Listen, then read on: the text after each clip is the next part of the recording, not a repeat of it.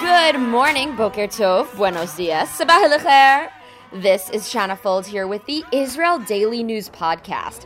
I'm here to give you the headlines so you can get caught up quickly. You're listening, so you're already on top of your game. Survive and thrive, people. Knowledge is the best weapon.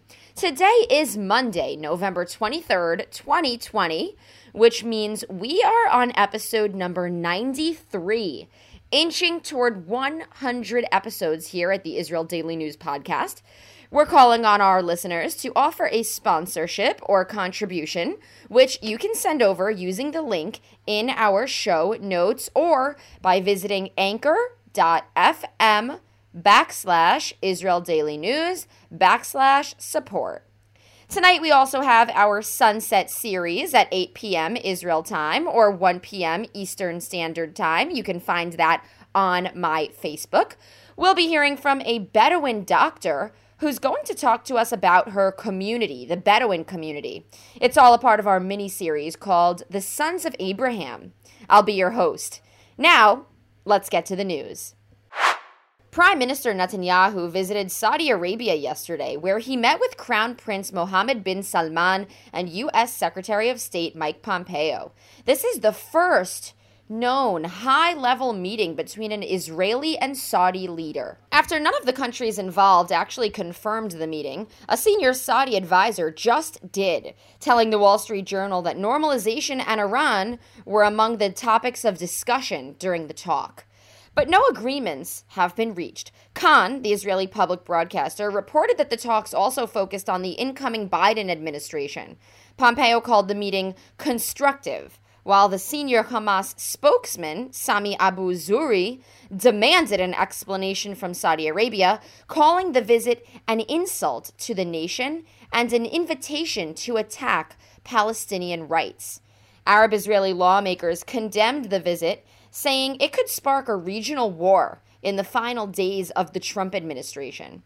In the most recent update, Saudi Foreign Minister Faisal bin Farhan is denying that the crown prince even met with Netanyahu. He tweeted out, No such meeting occurred. The only officials present were American and Saudi. Wow, this is crazy. This is huge news. Saudi Arabia literally spearheaded the 2002 Arab League Peace Initiative, which called for an end to normalization of relations between Israel and the entire Arab world in exchange for an Israeli withdrawal from the areas gained by Israel during the 1967 Six Day War. The idea of the agreement was that all the Arab nations would sign on and hold strong until the day a two state solution was born. So the fact that Saudi Arabia is now in talks, or that there are even murmurs or rumors that this could happen, is a freaking messianic moment, if you ask me. It's crazy. Like the skies are opening because this was the nation that spearheaded a movement for no normalization between the outside world and Israel. So now we are seeing that the tide is certainly turning. Video from a military drill on Sunday in the Jordan Valley is going viral on the internet. An Israel Defense Forces tank was overturned while being loaded onto its carrier. The driver had sped up the tank and drove it at the wrong angle while trying to get it onto the loading bed. While upside down, the vehicle rocked back and forth, the driver, a 24 year old soldier, was immediately pulled out of the tank and airlifted to Hadassah Medical Center on Mount Scopus, where he was diagnosed with mild bruising. Thank God that his life was saved and that he's going to be okay. This year, communal Christmas celebrations are canceled for so many families, and that includes in the place where it all got started Bethlehem the biblical birthplace of Jesus Christ. The Palestinian Health Ministry is recommending that the ceremonious tree lighting in Manger Square be limited to only 50 people and that the lights go off at 9 p.m. That includes lights off for nearby restaurants as well. Recommendations for limited prayer service have also been floated as an idea. Now, this is all because of the coronavirus in the Palestinian Authority territories the coronavirus is on the rise, Bethlehem is usually a thriving tourist destination, especially at this time of year, as you could imagine. Since Ben Gurion Airport is only open to citizens and residents of Israel, barring tourists from entering, the local economy of this historic Christian Arab town is going to be taking a big hit. The final decision from the Palestinian Ministry about celebrations will be announced in the coming days. Israelis are being asked not to enter the water in any beach around the country. The health ministry is warning the public that because of massive rains, they fear polluted drainage and runoff may have entered the sea. And in the Sharon region of the country, they're recommending you stay out of the Nahal Poleg, which is a smaller waterway that officials believe sewage has entered due to a defective pipe. Ew! The Environmental Protection Agency here says that the operators are at a treatment plant working to rectify that issue and get it back to its original state as soon as possible. But in the meantime, stay out of the water. Over the weekend, convicted spy Jonathan Pollard finished his five year parole after carrying out 30 years of a lifetime sentence behind bars for spying for Israel. He was a former Navy intelligence analyst who stole American secrets during the Cold War. He has said that he intends to come to Israel. And while Prime Minister Netanyahu congratulated him and welcomed him home, in a Jerusalem Post interview with former Prime Minister Ehud Olmert, he said Israel doesn't owe Pollard anything and that Pollard worked for a lot of money, but ultimately did more harm than good. He said if the prime minister will act like he does and have a festive welcoming ceremony for Pollard, we'll pay a heavy price. And there'll soon be a new administration in America that could pass blame for that behavior. And lastly, for some good futuristic uplifting news, yesterday Israel's government ratified a mutual visa exemption agreement between the UAE, or the United Arab Emirates, and Israel marking it the first agreement of its kind with an Arab country. The agreement will go into effect at the end of November, and it'll allow citizens of both the UAE and Israel to fly between the two nations without the need for a visa. Prime Minister Netanyahu says this is the first Arab country with which we have signed such an agreement, and this is a step that will facilitate reciprocal tourism.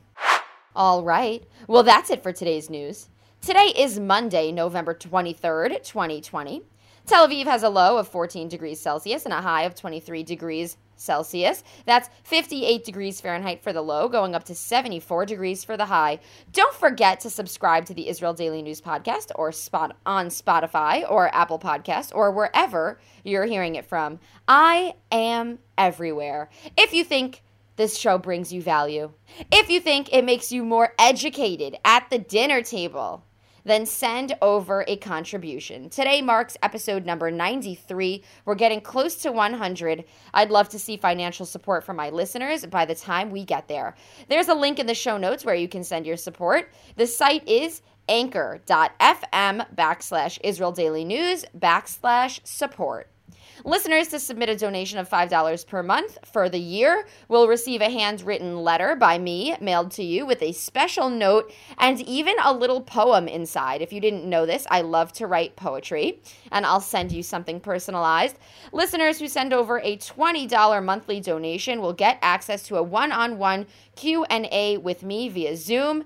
I am working on getting merchandise and I'll let you know when those offers are available. And these last 10 episodes, as we reach nearly 100, please share the show with everyone you know. Special thanks to Candace Cohen and Jack Meltzner for their daily contributions to this show in the form of research and writing. I'll send you off today with Animal by Shanti Klin. Klin is an actress and singer in Israel. She was brought to my attention by a film producer friend of mine. Shanti says this song was written and inspired by the social journey of the entire world in such difficult times. It's a song about reconnecting and returning to our simplicity, to our animalistic instincts, and Mother Earth. Enjoy this song and have a great and productive day and a wonderful week.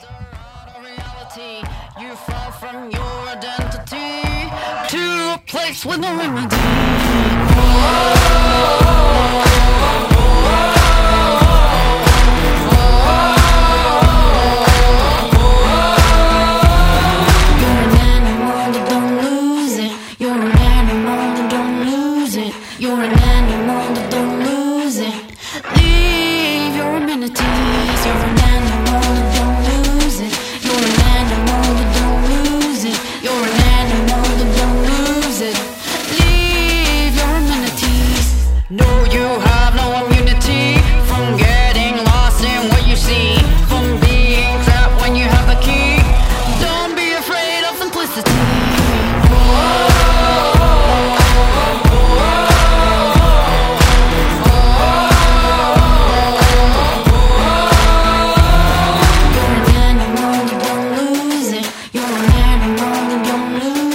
You're an animal.